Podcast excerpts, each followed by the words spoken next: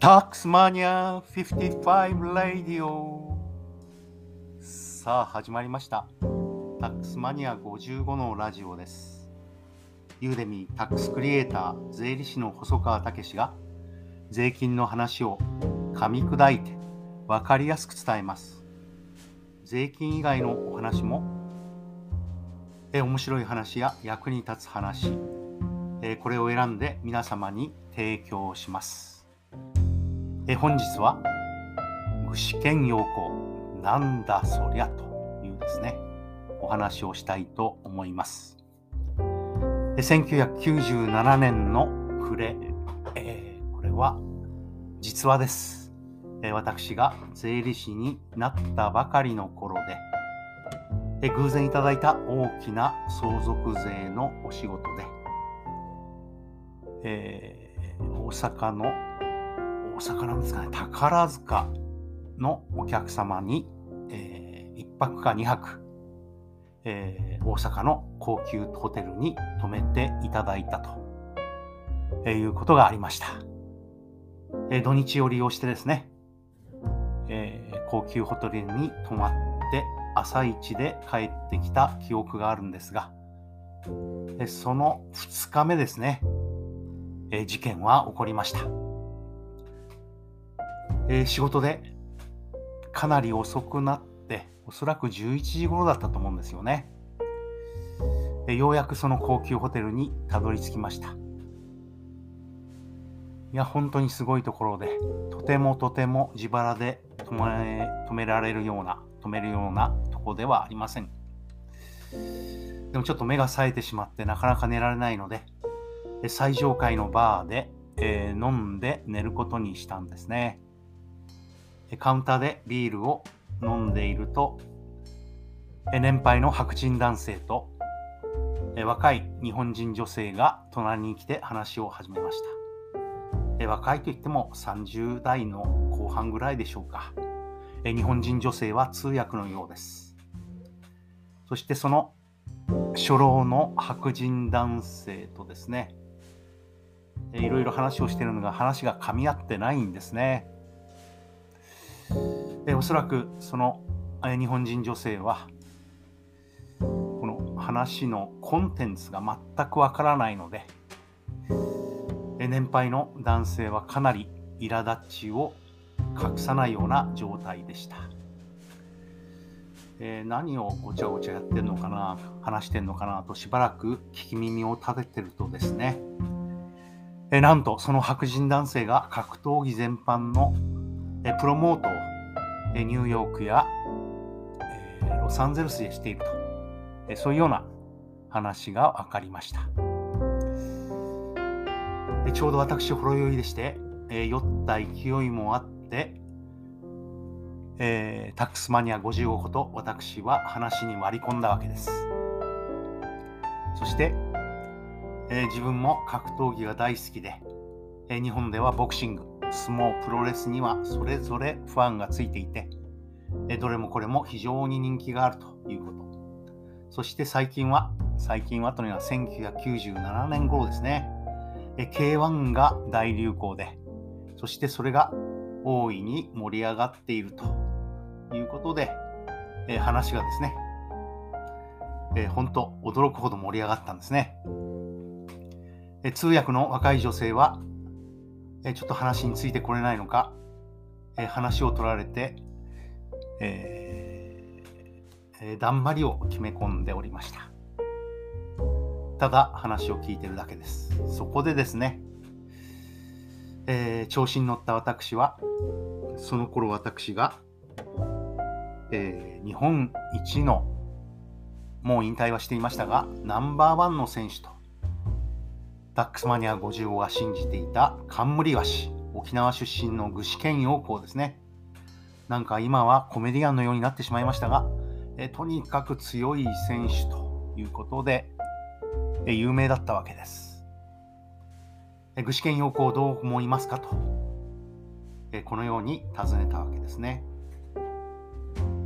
え答えを聞いて本当に驚きました。具志堅用高なんだそりゃって言うんですね。え？ー、と思って、え、こちらの発音が悪いのかなと思って。何度も具志堅用高ジュニアフライ級のチャンピオンだと、え、日本で何度も防衛をしていると。いう話をしたんですが、え米国で何百試合とボクシングのプロモートをしているですね。その男性は具志堅用高の名前を知らないっていうんですよね。おまけにですねえプロボクシングには、えー、ジュニアフライですかね。ライトフライですかね。ジュニアフライだったのかな。ジュニアフライ級は存在しない。そもそもフライ級が一番低い階級なのに、ジュニアフライなんてさ階級は世界チャンピオンが存在しないし、そもそもそんなものは認定していないんですよね。え、えー、えー、と思って、えー、何度も聞き返したのですが、えー、ジュニアフライではなくフライ級の誰々、